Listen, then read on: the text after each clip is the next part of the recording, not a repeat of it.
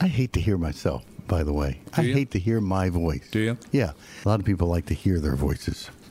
I got in the wrong business. I hate to hear my voice, and I hate to watch myself on TV. Yeah. yeah no question. Okay, all right, here we go. The following is a Tony Lasano podcast. It's an Opie production on the Radio Misfits podcast network. This is Back to You with Howard Sudbury and Steve Baskerville, or with Steve Baskerville and Howard Sudbury, Well, depending how when you- public wants it. how you want it. How, I know that's how you want it. Why did you ask? Uh, did I know what that was when I wrote that for you? You, not only didn't you write it, you won't read it. I got all these notes I was supposed to read. Howard is the note thing. master, and he comes in and he'll text me or email me pages of notes and questions, just just pages. And I, he he goes at this thing like it's studying for the SATs, and he's got to got to get in the college entrance is coming up Tuesday. Yeah, we could have Barack Obama on the show, and and by the way, we're going to shoot for that. Uh, that's one of our goals. That's a real get. That's a get. Yeah. that would be good. Yeah, he but can we sit both. there. You don't have to come in that day. I don't want to. he can host it. He can read all these right. notes. I'm not showing up that day. Uh, but he, uh, not to name drop. Well, I guess it is name dropping. Uh, we both know him. Mm-hmm. Uh, I used to play basketball with him. I don't know that that means if they got to him and said, "Hey, Mr. President, would you go on a podcast with Stephen Howard called Back to You?" Well, get back to them and tell them no. Get back. Yeah, that's what he'd Get say. back to them and tell them absolutely not. So anyway, I read my name first. How are you? How am I? Yes, I'm doing how are fine. you? I'm You doing great. all I mean. I'm, I'm feeling good. I uh, I'm looking forward to um, what we're going to talk about today and who we're going to talk What to. are we gonna because- talk about? Because it's a it's something dear to my heart and probably everybody's as well. Just you know, uh, as toddlers, you, you, you sort of walk around with an urge to sing because you hear somebody in your family singing, like mom or Yes. dad or Sure. something and, and whether you can or not, it, it it's something that be, becomes part of your life at an early age, and some people nurture it, and others claim to be good at it in the shower, and they get locked in the bathroom Yes. because nobody wants to hear it. Do you sing now Yes. On a regular basis? Do you sing in the car? Uh, yeah. yeah. The funny thing is, I sang in the shower today because that goes back to high school. I actually hadn't thought you showered. I, I'm gonna be honest with you. I wasn't. Why do you say it's every day? I wasn't But positive. this day was a shower day, and I and um, because of the echo in the shower, it makes your voice sound extra special. And, and, and especially if you try to sing some falsetto song, like uh, like an old doo wop song, uh, is great.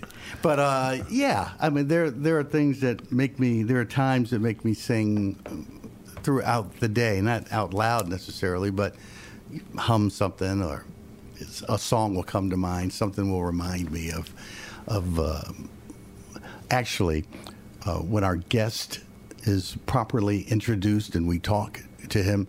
I will bring up something that happened when I was about 12 years old. That was, uh, I'm reminded of it because this week that we're doing this is the week of the 4th of July, and it had to do with singing. Is that a nice tease? That's a good tease, It it? is a Yeah. good tease. Uh, you, you know what's really embarrassing though is you're when you're driving like on the Kennedy Expressway in Chicago and you're singing along with a Taylor Swift song, and there's a car drives by you. It's you know, Taylor it's Swift a guy. It's it's no, it's a guy drives by you and notices, and he's Yes. got the same station on. That's really embarrassing. Well, then you can harmonize. Well, you can. Um, where do we go from here? You already introduced our guest. Well, I sort of, it not in any real official, uh, informal way that he deserves, but you do that. Let me ask you this before we get to him. Yeah. Um, who's the most famous person that you have ever interviewed, or let's say most interesting? Interviewed or just been around or met? Interviewed. Interviewed. Yeah. I, you know, I've had a chance to.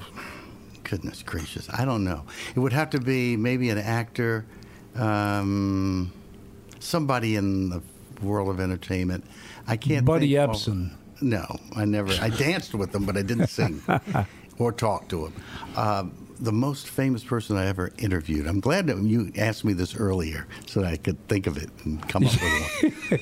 you like it when I throw stuff no, because there's you. so many. See, I, uh, you know, I, you've been around like the Mike Douglas in those old days, and you see these people All come the and people go. coming and going. Oh my goodness, Sammy Davis Yeah. and Kirk Douglas and Jimmy Stewart. All these people were roaming the halls where I used to work at one time, very early in my career.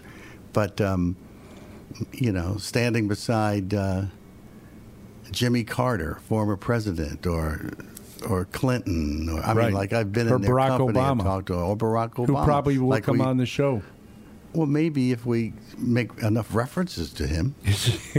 if we beg enough. Um, what about you? the reason I mean, I off bring- back, and you, I I just want to bring up a bizarre one. Yeah. Um, I once interviewed Jim Nabors, who younger people won't know. Uh, Samuel, our producer, is yawning in there as I say this. I remember him very well, though. Jim Nabors uh, w- became very famous for one of the most popular sitcoms in the '60s, Gomer Pyle MC. Yeah, he USM. spun out of the Andy Griffith Show, right? Yes. Yeah. And he played a Southern guy with an accent, uh, but he had this beautiful, beautiful voice. And for years and years, he was the voice of the Indianapolis 500, and he sang "Back Home Again" in Indiana, which kind of kicked off the race. And our guest has kind of taken that mantle now, which is very, very prestigious. Yes. And our guest And is you talk about a big audience listening Yes. to you as you perform. Yes, Can't exactly. Get bigger than that. I think it's 150, 160,000. We'll find out. Our guest is Jim Cornelison, the uh, known for the national anthem and now for Back Home Again in Indiana. Jim, how are you? I'm doing great. Good to be here. I hope you could survive some of this nonsense before we introduce I, I'm a big fan of nonsense. I'm all right with it, you know? So I, I say let the nonsense roll.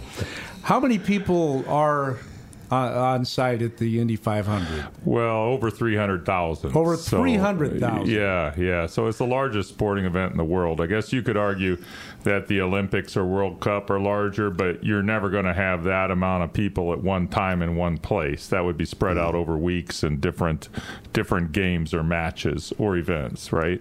So you, you just don't get that many people in one place anywhere else. And No. it's uh, very I highly recommend it as a bucket list item for anybody who's a sports fan at all. Doesn't yeah, have to be gone. racing. I've, I've heard that it's quite the show.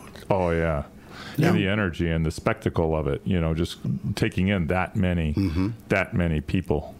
You mean to put it on your bucket list to be able to sing Back Home Again in Indiana to the crowd? Or Oh, to I don't just know. go to the I- that's on my bucket list. I'm not giving that one up. Uh, if I can avoid it, I will keep doing it. Uh, so, but going to the race itself, uh, Yeah. you know, it's the granddaddy of all all car races, largest uh, you know uh, event in the in the world, and to there's so much tradition. There's a great, you know, pre-race ceremony that's full of tradition from, uh, you know, the different songs that are sung and, and uh, taps and the balloon release and gentlemen start your engines. You know, I, it's just, Yeah. uh, it's a fantastic thing to uh, to be part of. Now, is it a challenge to sing under those conditions? I mean, I don't know whether acoustically you have what you need.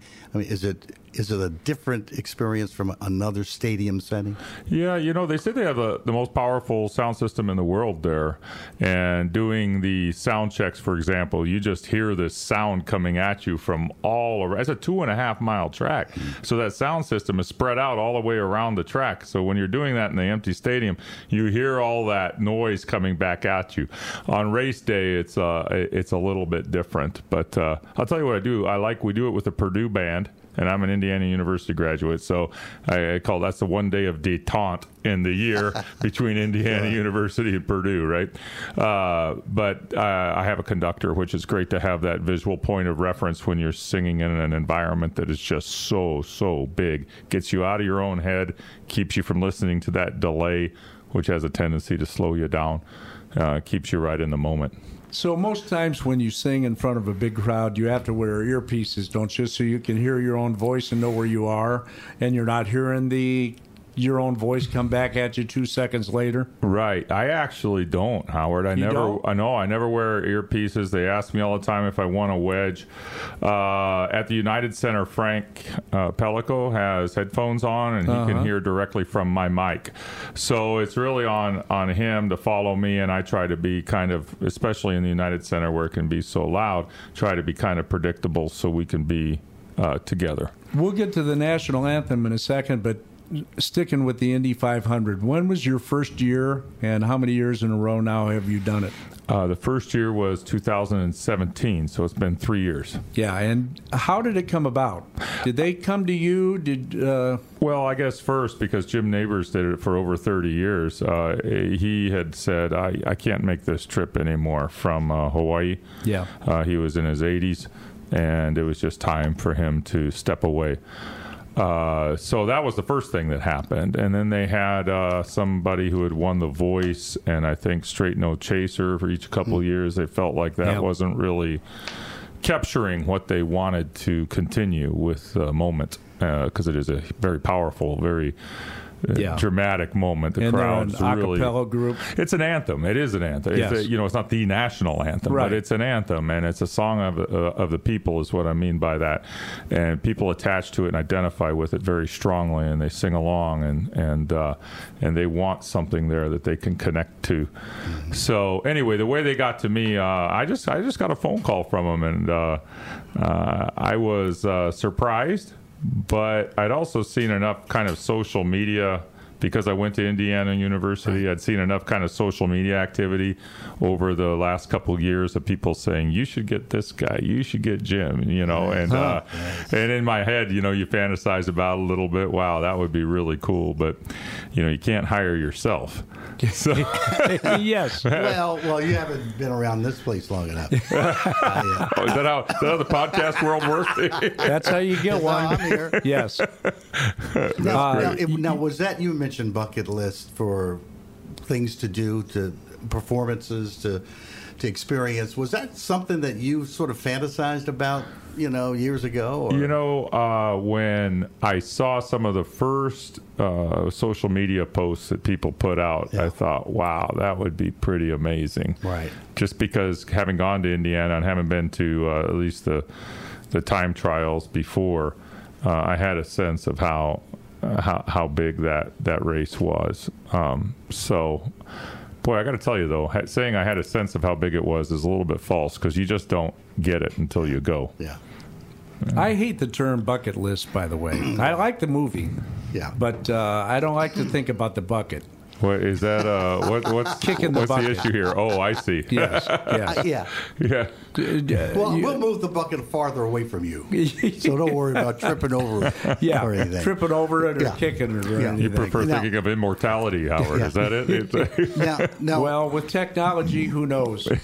Now, I wanted to. Can I relate a singing experience just because you made me think of it, uh, Jim? And I mentioned that I would talk about it later.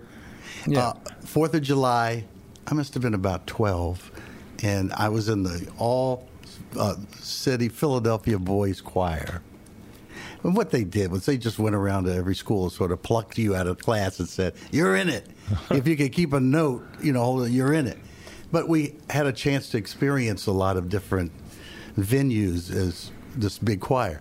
So it's the 4th of July, hot. It's in Philadelphia, uh, Independence Hall, and we're standing there Uh, as little kids, and this old man is approaching us, and he's got a cane in each hand and a marine on each arm, and he bows to us, and we bow back to him, nobody knowing who it was.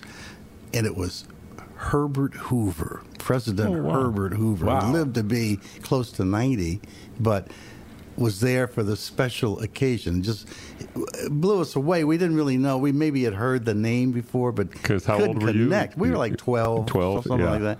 And here's this old man who was a former president and talking about history. Have you performed in front of anybody that made you inside go, oh my goodness, I can't believe this person is in the audience Wow. or listening to me. Uh, honestly, um, uh, I was asked to sing at a uh, fundraiser that Barack Obama attended several years back.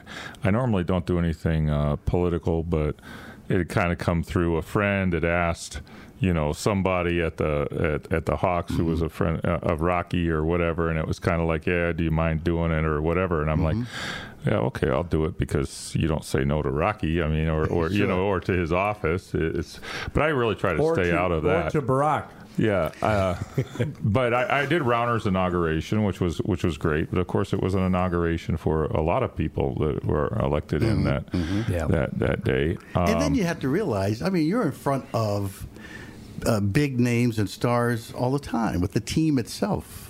I mean, That's right. And, and I guess you wouldn't know necessarily who's in the audience. You know what was really cool was uh, the the first year after I did back home again in, in Indiana in 2017. I went down for an Indy Fuel game, which is a minor league hockey team in Indianapolis, which is also a Blackhawk affiliate. Okay. Well, guess who got the very start of their career there? Hockey player. Just pick somebody outrageous. Uh, Bobby Hull, Wayne Gretzky. Gretzky. Yeah, nice. So the Indy Fuel asked me to come down and sing "Back Home Again" in Indiana Yeah. because they were doing, uh, I think it was All Star Game or something there, and Wayne Gretzky Cool. was the special guest. Nice. So that was when I was Yes. standing in the penalty box waiting to walk out next to Gretzky. I was like, "Wow, that's uh, Very cool. That's pretty amazing." Sure. Um, but I gotta say, there's been a couple uh, instances where I have stepped back and said, "Holy moly, how did this happen?" And and that was certainly the case the first time I sang at the uh, uh, Indianapolis Oh, sure. 500. Sure. So, for people that may not have listened to Back to You with uh, Howard and Steve, uh, we're coming from Chicago, and Jim is the voice of the national anthem for the Chicago Blackhawks. And the Arlington uh, Million. And the Arlington Million, the, where I work, uh, the racetrack. Uh, it's August 10th this year. Look, the crowd goes something right absolutely crazy. I don't want to make Jim nervous, but I might be in the crowd. You are. Yeah, and him knowing that Yeah. I'm there. Shouldn't have told me that. Yeah. Um, well, it's Just almost keep, keep that part it's of it almost quiet. sold out. oh, you got news for me? Yes. It's more like So Yeah. anyway, I'll see what I can. I'll see what I can do. But uh, how did the Blackhawks thing come about then? Oh, uh, so I was invited to. I was uh, I, I was a professional opera singer, right? And I was invited to uh, Chicago in 1995 by the Lyric Opera of Chicago to be a part of uh, uh, their apprentice program, which is now called the Ryan Center. So. Uh, I had a buddy from Indiana that was singing in the chorus at the time, and he was also doing anthems for the Blackhawks and uh, he said, "Hey Jim, you know they're they're looking for another guy to come down here and, and do this. Uh, would you be interested?" And I thought that sounds like a blast. You know, I'm going to be in town for two years, and uh, uh, that that sounds like a lot of fun. Uh, you know, so I think there were five of us, and it was not on TV, and the team wasn't nearly as good, and they rotated us, and you weren't really locked in because, uh, of course, my schedule, which was evening and weekend heavy at the Lyric Opera House, came first. You know, uh, but I could pop in, do six, seven, eight games a year, and uh, uh, it was a blast. I tell you, the first time I went in and I and, I sang at the United Center it was empty. So that you were talking about your shower experience. Right. That's it's like singing in a giant bathtub with nobody in there, and you're amplified, and it's just it's like I am King Kong, you know. right. Yes. and uh, it He- was just he, he didn't say nobody was in there. Oh, well, that's true. Take it easy. Calm down, all right? Just for a minute. Just for a minute. anyway, so that was uh, that was pretty amazing. And then they told me about everybody cheering, and at the time I was like, well, you know, I mean, I'm used to standing on stage with an orchestra going so strong, uh, you know, no big deal. It only kind of checked in barely to that piece of information I was being given. And so when I went out and uh, sang the first time and everybody started cheering, you know, there's moments where the crowd swells. Yeah.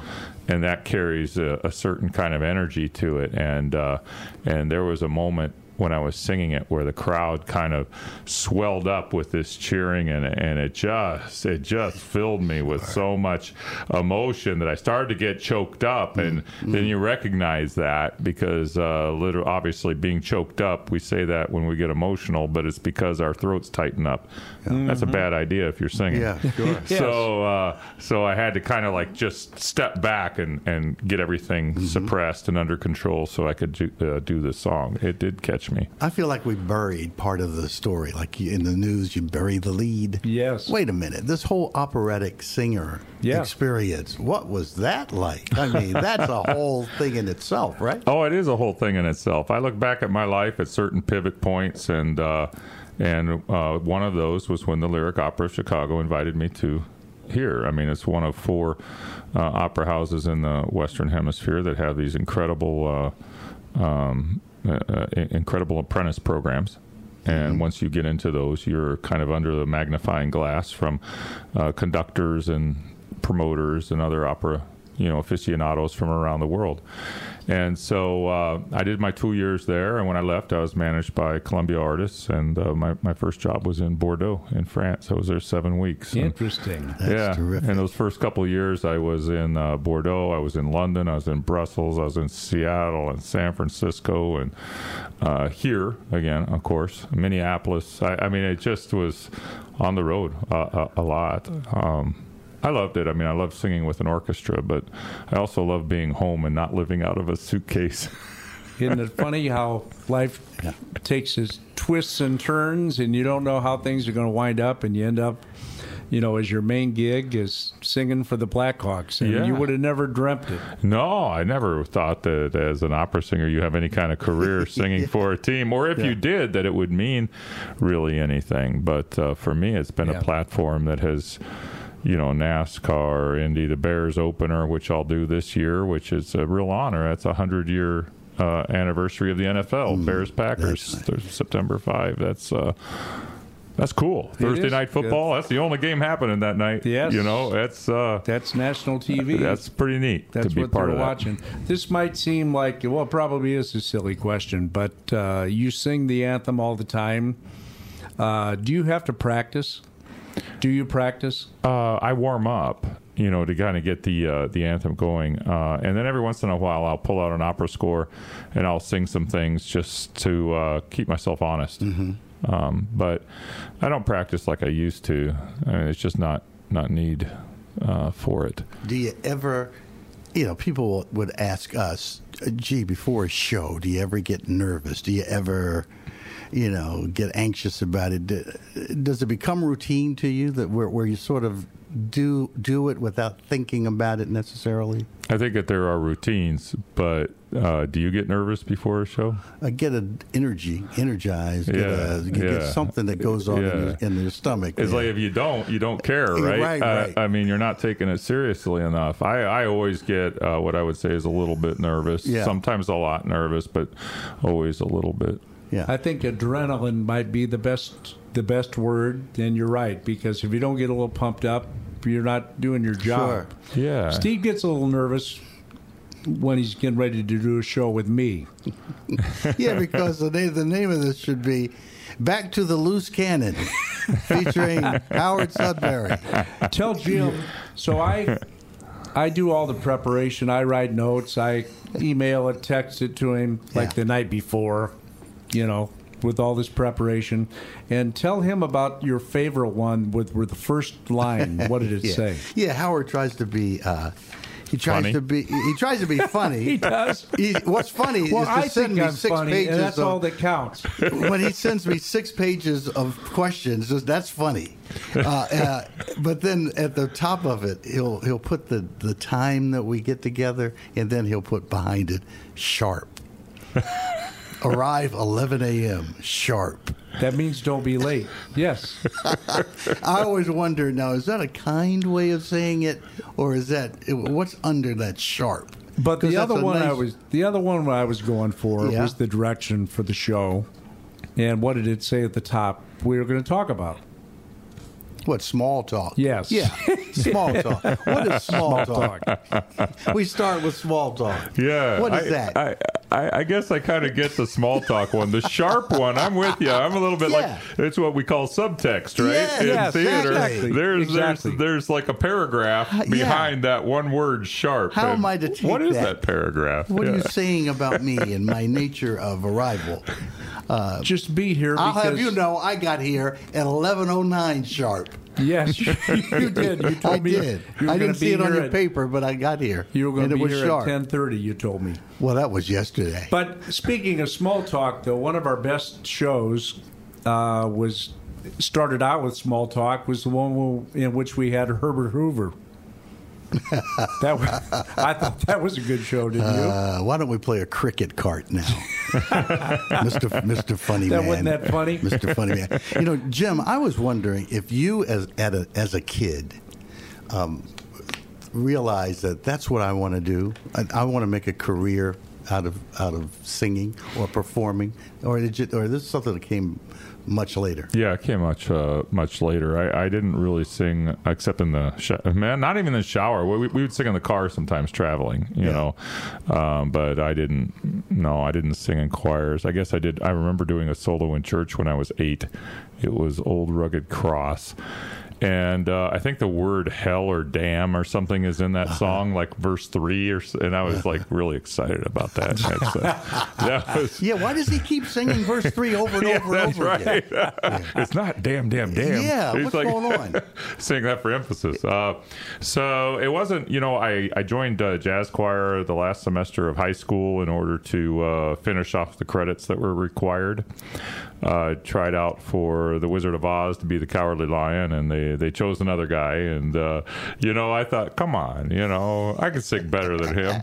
But uh, it wasn't until the end of my freshman year of college when a professor grabbed me, pulled me aside, and said, "Look, Jim, are you serious about music?" And I thought, well. I think so. I mean, I like it. He said, "Well, uh, I was taking piano lessons at the time," and he said, uh, "You're not a very good piano player. Um, what you need to do is think about studying voice." But I, I'm like a small town country guy. I, I, um, I uh, the idea that you could study voice, I never even considered such a thing or heard of such a thing. I mean, you could either sing or you can't. Oh, you can't. I wrote that song, by the way. You did? You can either sing or you can't. Yeah. It's actually kind of catchy. yeah. Now, what, what was your first paying job? I mean, the first time in the field of music that you got a check and you said, man, maybe there is a career here. Oh well, I mean, the first time I got paid to sing was singing for a Seattle Opera when I was about 21, and that was in the chorus. They they needed a bunch of guys, and they'd heard me and some other guys in a quartet out singing, and they said, "Hey, we we'd love for you guys to come." Uh, it wasn't, you know, the bar just keeps going higher. I'm not sure it's one thing, but. Uh, getting a scholarships to go to Seattle Pacific University, and then being asked to sing in that opera chorus, um, and then getting into Indiana, and then getting all the, these lead roles at Indiana, and then winning some competitions, then being asked to the lyric opera. It's like. Where's the ceiling on this thing? And there never, nobody ever told me I didn't have what it took. It was always the opposite. It was like you've got something special. You know, it could be. You know, there's no guarantees in the business, but But you certainly weren't discouraged by anybody. Which is great. no, never, never. It was always the opposite. Yeah. I found it interesting where you were talking about studying voice when that was first mentioned to you. Can you put it into layman terms what kinds of things you are taught? And, you know, a lot of people can carry a tune, but they don't know how to use their voice properly. Right, So, right. so what do they what do they teach you? How can you explain that to people in studying voice? How to use your voice properly? Well, here's the trick with voice: is it's complicated and it requires the coordination of a lot of things at once. Uh, so I, I'll tell people it's kind of like a uh, a golf swing, except you can't see the mechanism. So you, working with somebody, they have to have a kind of a combination of looking at you and understanding the mechanism, but also hearing when you're doing something wrong and being able to say, "Wait, what was that?" You know. Uh, so for um, for me, I haven't done a lot of teaching, so putting this stuff into words like what you're asking is a little hard. But I have just this uh, this year, uh, an, a Marine came to me who has gone through now six years of uh, cancer. Um, uh, treatments, and in the process has had uh, an eye removed and part of his skull, part of his jaw, part of his upper palate, and uh, he was told, "Hey, um, you're um, you're, you're going to lose your your voice, we have to go in and take another part of your throat, and you're going to lose your voice. You won't be able to eat again. Well, then I went into remission, and they said, okay, we're okay for now. And he's like, oh, what do I want to do? What do I want to do before I lose my voice? What? And, and he wanted to sing the national anthem. And uh, he's from the North Shore of Chicago, and he uh, he called me, or I met him on an elevator, or I can't remember now. It's but but uh, uh, and he asked me to help him. And of course, there's uh, you know yes, but I told him I don't teach voice, and and uh, and I, and there's no. He wasn't really asking me to teach him voice. He was asking me to give him pointers for the national anthem. I said, I have nothing I can say to you that's going to help you. Um, I only know one way to help you sing the anthem, and that would be to work at it and do lessons and come in and but I'm not a teacher. It's going to take some work. So he actually uh, he didn't want to sing this anthem in church. He didn't want to sing this anthem in the shower. He wanted to sing it in major sports venues. And he just did his on May 26th for the San Francisco Giants. He and, did. Yeah, and he did a hell of a job. Wow. And you can you can find that. I think the Giants put out a uh, a thing where they talked about his cancer and they kind of show him singing or whatever. But it's uh it's very very That's powerful because he really elevated his uh he really elevated his game and did it. But you know we started with uh, we started with breathing and we started with a concept of support and how do you have an open throat and I mean I I.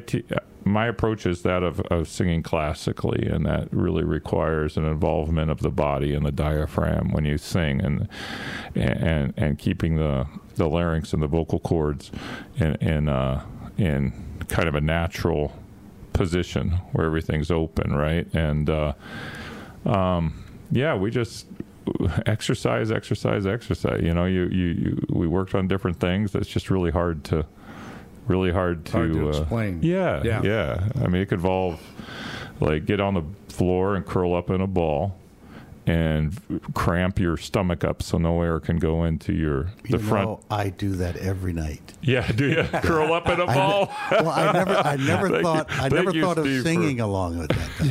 Yeah, I have this long, what I'm afraid is a boring monologue, and it needed interruption, and I appreciate that. No, it's Uh, very interesting. no. Actually, It- it- it- No. it's, it's it's fascinating to me. Uh, just think about a guy like Jagger. The Stones just played in Chicago, and he is what between seventy five and eighty, and can still sing and move like he does. That's Right. unbelievable if you think oh, about it is. It absolutely is. I saw some video of him saying because he had some heart thing, right? Yes, he did.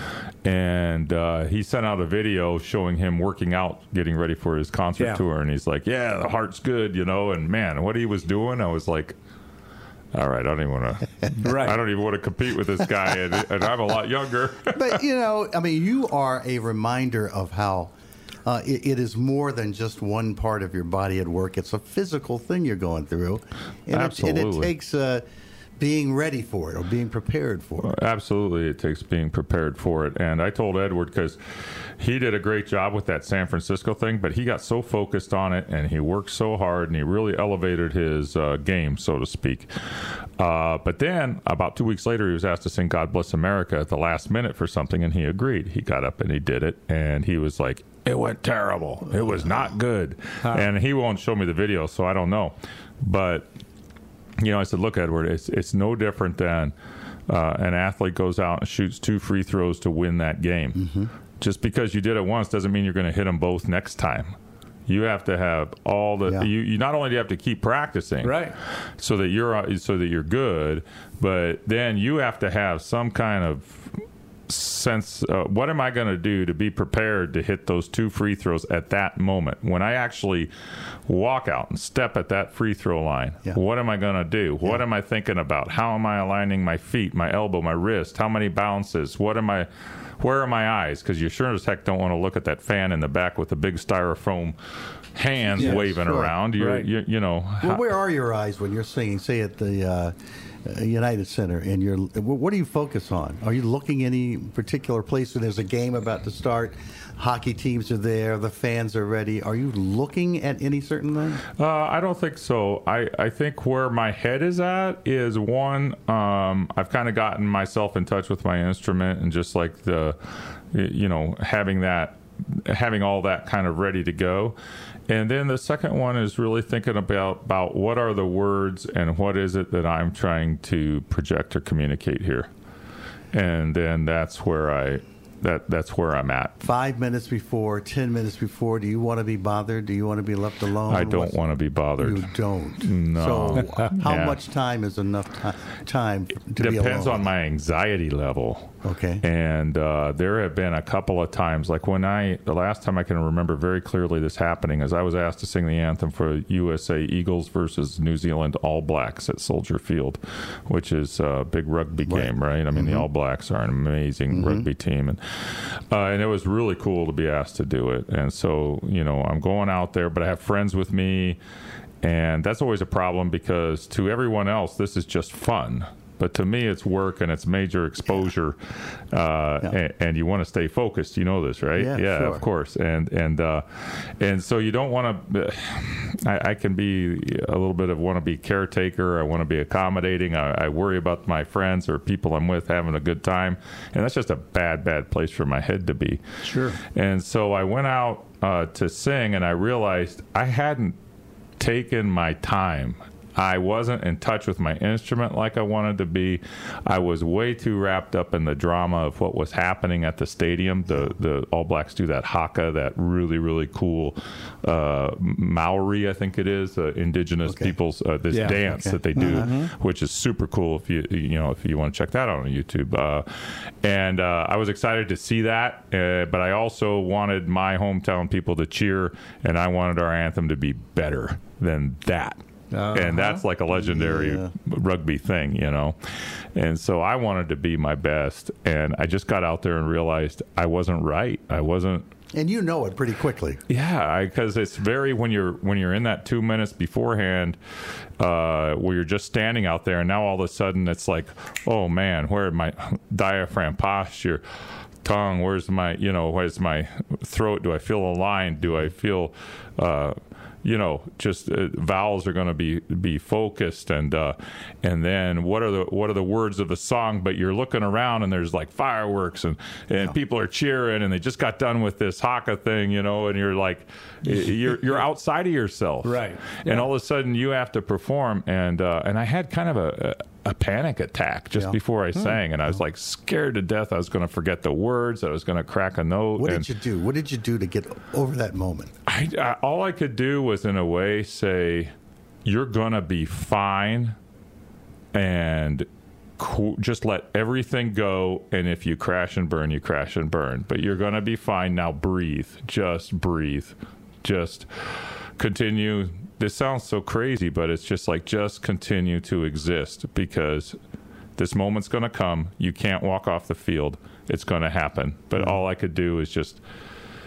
Take deep breaths. There was- and it relaxes There, you. yeah, it wasn't until I got like uh, uh, really, uh, it affected how I sang that anthem that time, and uh, I was not happy about that. Well, you know, but you hit on something that I've heard before that if we stop and think about it, the things that we're afraid of, it's not actually the thing we have to do. We are afraid of the consequences of it. Yeah. And you told yourself, if I am not what I want to be at this moment, if I fail to some degree in my mind, it's okay. I mean, I'll get beyond that. Yeah. The, the consequences aren't so earth shattering. And that's what uh, I, I, you know, I'm just beginning to understand well, that. the world's not going to come off its axis, that's Yeah. for sure, Yeah. right? Yeah. yeah. But in your mind, before you do it, you're thinking it will. Yeah, you want to you want it to be something great, you know, and uh, and I do care about uh, each performance. One of the things that uh, helps um, there's a really awesome sports psychologist that I've become friends with, and uh, um, she has worked as a mental skills coach with the Mets and with other uh, other people in the. Uh, uh, professional athletes, and she'll one of the things she'll talk about with them, like you're going to walk up and shoot those two free throws. You don't look past the end of your arm, right? You create a world that's no bigger than kind of yourself Yeah. and what your job requires. And if you get outside yourself, which includes thinking what might go wrong, Yeah. because now your imagination's going off into all kinds of consequences, right? Yeah. But Mhm. also fireworks or pregame shows or the, the the the New Zealand All Black players doing their war dance. You know, uh, you can't. y- y- You've got to stay you don't look past the end of your arm. You stay in your space, and I wasn't in my space, and it was very hard. I, I just couldn't bring it back under control. Um, couldn't bring my. It's a it's a mind game. But you're in front of, in that case, that that stadium was packed. You know, forty nine thousand people Sure. and, and an international media audience, and it's not the easiest or best time to all of a sudden just kind of become oversensitive to that fact and, and lose it a little bit. But I bet you what helps you, or any of us, if we um, are in a, a, a position of performance, like the three of us are sitting here, we don't have an audience with us, but we still uh, want to bring a certain energy to it. We want to be engaging with it. I bet that from the Indy crowd to a much smaller club like setting, you probably approach it the same way. Uh, very much so, actually, because uh, I always think of that that scene in Hoosiers where the small town basketball team, you know, Gene Hackman takes them into the great big arena, and he takes the tape measure, and here's the here's the basket rim, here's the free throw line. Mm-hmm. All these measurements are the same. It's just all this other external dressing, in a mm-hmm. sense, has changed, and and so you know I can sing for hundred people, two hundred people. That's a it's they, they tend to be a lot closer to you in those situations too, and and, uh, and so you don't feel as removed, and it has its own. Uh, it can make Oh, you yeah. nervous, Sure. and you and you want to Sure. do a good job. You want to impress them. You know? Yeah. Oh, yeah. It's all a mind game. Uh, before we let you go, uh, every time I've interviewed you, I've asked you one one story, one one question, the most unusual place in which you have sung the national anthem, and I think you you know where I'm going on this one. I was about to ask you, where is the most Yeah. unusual? Place? That's what I do to him. He does I- that to me all the time. I have Yes. no idea what he's referring to. Oh yeah, I Yeah. do. Yes. Dearly Okay. departed. Uh, yes, yes, Yes. yes. The most unusual, it was at a funeral. And uh, this fellow was uh, uh, avid, uh, you know, played in adult leagues. He was just in his mid 50s. And I came into the church, and like half the people in the in the crowd were wearing different kinds of hockey jerseys.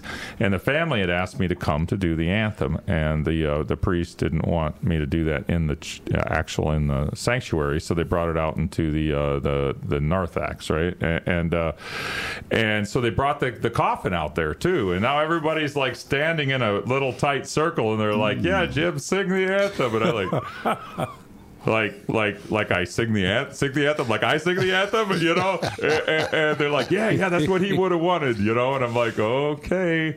So I just started tearing into the anthem, and about half the people cheered, and the other half looked horrified. Sure. And then about uh, halfway through, uh, maybe you got another half of the half that jumped in and got into it because they realized, look, after all, the family's involved. They're cheering. Yes. They're the ones who brought me there, and and it's a hockey tradition, and But you know. I Yeah. got so upset when I yelled one more time and you didn't do it. I was in the back yelling. That was that was me. One more time. Yeah, and you didn't do it. I- Usually, when I'm done with the anthem, I'm very happy to uh, take a breather. I'm sure you are. Uh, anything else you're working on? Um, anything you'd like to promote or your brand or Well, you what, know what? your Just, uh, I how you try my- to expand? Yeah, I have uh, you know some some merchandise. They just gave out some uh, hats at Chicagoland Speedway, uh, and I know that we've talked about doing it at Arlington Park. Yeah. talked to the Blackhawks about having them some in the uh, in the stores this season. So uh, I've created kind of a really neat. Awesome star logo with this guy used to do graphic design for the Dave Letterman show all the time. Uh, Twelve, it's Twelve Line Studios, but it's uh, a blue star with one one ray is red, and that kind of symbolizes the hand gesture to the flag, and uh, kind of build and I build a 501c3 called Live the Salute, and in the end, the merchandise will help support the uh, 501c3. Uh, that's that's one of the things, uh, kind of getting that that merchandise thing going. Um, think like Newman's salad dressing, right? Except Yeah. that Paul Newman didn't need any of that Right, money because right, he sure. made millions of dollars in the uh, uh, film business. I did not. I've not made millions of dollars, so I'm not going to give every single penny of it. But it will. Uh, we we actually still haven't figured that part out, but uh, it will help support the. Uh, the, uh, the the the nonprofit, and then the other is I, I've started a kind of a corporate show called Anthems, Attitude, and Action, where we get into, and I do it with a sports psychologist I mentioned, Daphne Aronson, and uh, uh, we get into performance practice and the kind of attitudes and mentalities Yeah. that it takes, you know, to be resilient and, uh, and and to be successful in in uh, at, at a high level, whether you're an Uh-huh. athlete or performer. Yeah. You sports guys, broadcaster, you know, I mean, just whatever that might be, and uh, uh, and that's received really great reviews from people who've been been Well, to it. look, you got a great um, delivery and attitude about it, and you know, I feel like I picked up just a little bit of where you're coming from in our conversation, because everybody has to be a performer at Oh. one point or if another. you're a speaker, Yeah, right? yeah. Or if you're doing a sales pitch to a board of directors, Sure. or for that matter, if you have a nonprofit and you put together something that you're trying to present to a bunch of donors, and you Yeah. have to get up and you really want to nail it. Yeah. You know, I mean, it's important, and and having our uh, our our heads right and our attitude right. Not just to get one right, but what if you you know to, to, to get better and better, Yeah. and, and to bounce back when it doesn't go right. Or if you have a podcast. Too yeah. late, too late for you, Howard. We'll keep working on it. Jim Cornelison, fabulous singer. Thank you for coming on. Hope you enjoyed it. Uh, I certainly did. Learned a lot. Yep. it's been great. I loved it. and you're always uh, gracious uh, with your time and uh, a great guest. Oh well, thank you. I uh, I appreciate being on with you guys. Well, hurry right. up and end this because I'm going to sing for Jim out in the hall. So Thank you, Jim. it's my thanks, pleasure. Jim. Thanks. Coming up on the next episode of the Car Guys Report, Informed Automotive, was the smart car really all that intelligent? Plus trouble at the drive in theater. I'm Mark Vernon. Join me and Luke Costable for these stories and more on the Car Guys Report, a Tony Lasano podcast, an Opie production on the Radio Misfits Podcast Network. All right. Thanks to Jim Cornelison, the anthem singer, the singer of Back Home Again in Indiana for the Indianapolis 500. He also sings jazz music and very interesting and articulate guy, Steve. Yeah, and the thing about it is that, um, you know, here, here's a guy who took a. It was like us telling our families that we wanted to be in television. Who gets jobs being in television? Imagine how risky it is to find a career in music. You know that that's eh, many are called for that, but few are chosen to make solid careers out of that. And I thought he was pretty fascinating. And as we go, we would like to invite everybody to listen, subscribe, rate Back to You on Apple Podcasts, Spotify, iHeart, Google Play, Stitcher, TuneIn. Just search for Radio Misfits. It is Back to You. And Steve, have you listened to any of these podcasts yet? We, I think this is number seven. Have you? He's a funny guy. you know, you're a funny guy. I'm a funny guy. funny how? The way you tell a story, Funny just, how? just funny. What's so funny about You're me? just funny. Just funny. Just funny how? He didn't mean anything by that. All right, go ahead. Okay. My son actually met Joe Pesci. I'd love to meet Joe Pesci. What Yeah. do you think? And my son said, uh, You're a funny guy. No, I didn't.